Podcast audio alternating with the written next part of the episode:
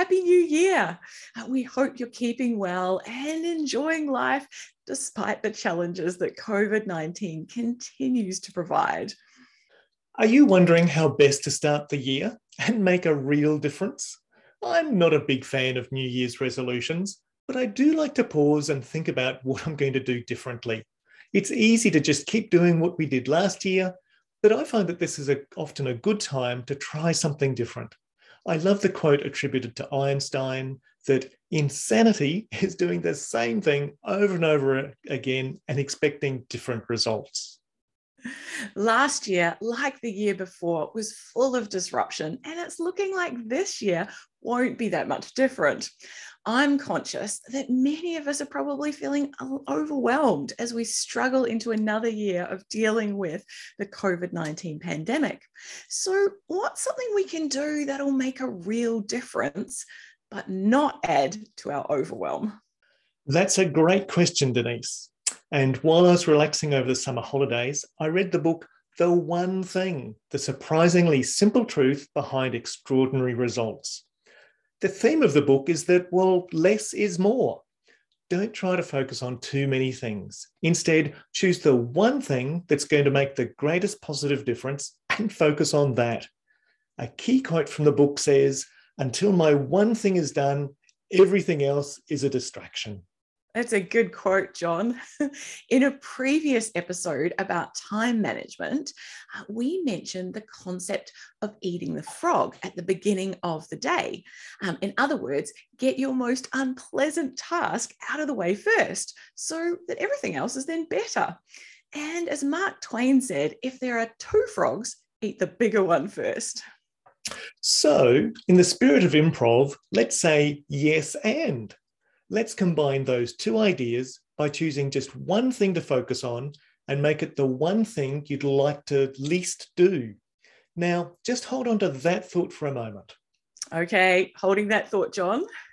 Now, have you heard of the Pomodoro technique? This is where you decide on a task um, that needs to be done, set a timer for twenty-five minutes, and work on that task until the timer rings. Pomodoro is the Italian word for tomato, and apparently the technique gets its name from a tomato-shaped kitchen timer that the creator of the technique, Francesco Cirillo, had on his desk. Anyway, fast forward to the twenty-first century, and everyone is time poor, and we struggle with limited attention span. So the original twenty-five minutes is often reduced to just fifteen minutes. Regardless, the idea is to spend a certain length of time focused on just one thing. fifteen minutes seems just enough time to get our teeth into something without it seeming overwhelming. You'll be surprised at what you can achieve in that short time span, especially if you need to write something. In that case, you can start by jotting your thoughts down as a mini mind map. You can identify the top level headings, then break them down into second level headings, and maybe make a start on the third level ones. You do what you can in a fifteen minute burst and then put it to one side. Later, you might pick it up again and devote another fifteen minutes to maybe fleshing out your ideas into sentences and then into paragraphs. Nice, John. Um, so now let's combine all three ideas together. Choose our one thing, our most unpleasant task, and we spend just fifteen minutes making a start. That's what we're suggesting you try this year. It's small and it's realistic. I'm not sure about you, Denise, but I suffer from what I call blank page syndrome. I really struggle to know where to start when I need to write something. I'm much happy, happier editing something I've already written, or better still, something that someone else has written. I can usually easily see ways to tweak it and make it better. Mark Twain, who we mentioned before, had some really good advice.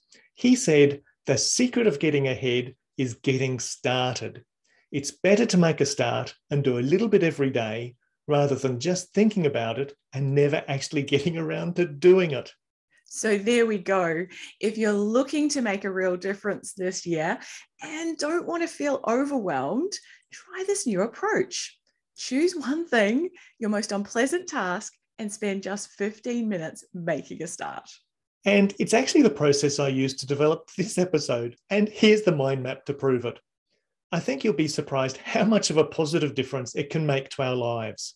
If we keep choosing the most unpleasant but most worthwhile task, we'll be making headway in no time at all and feeling the positive effects of achieving real progress.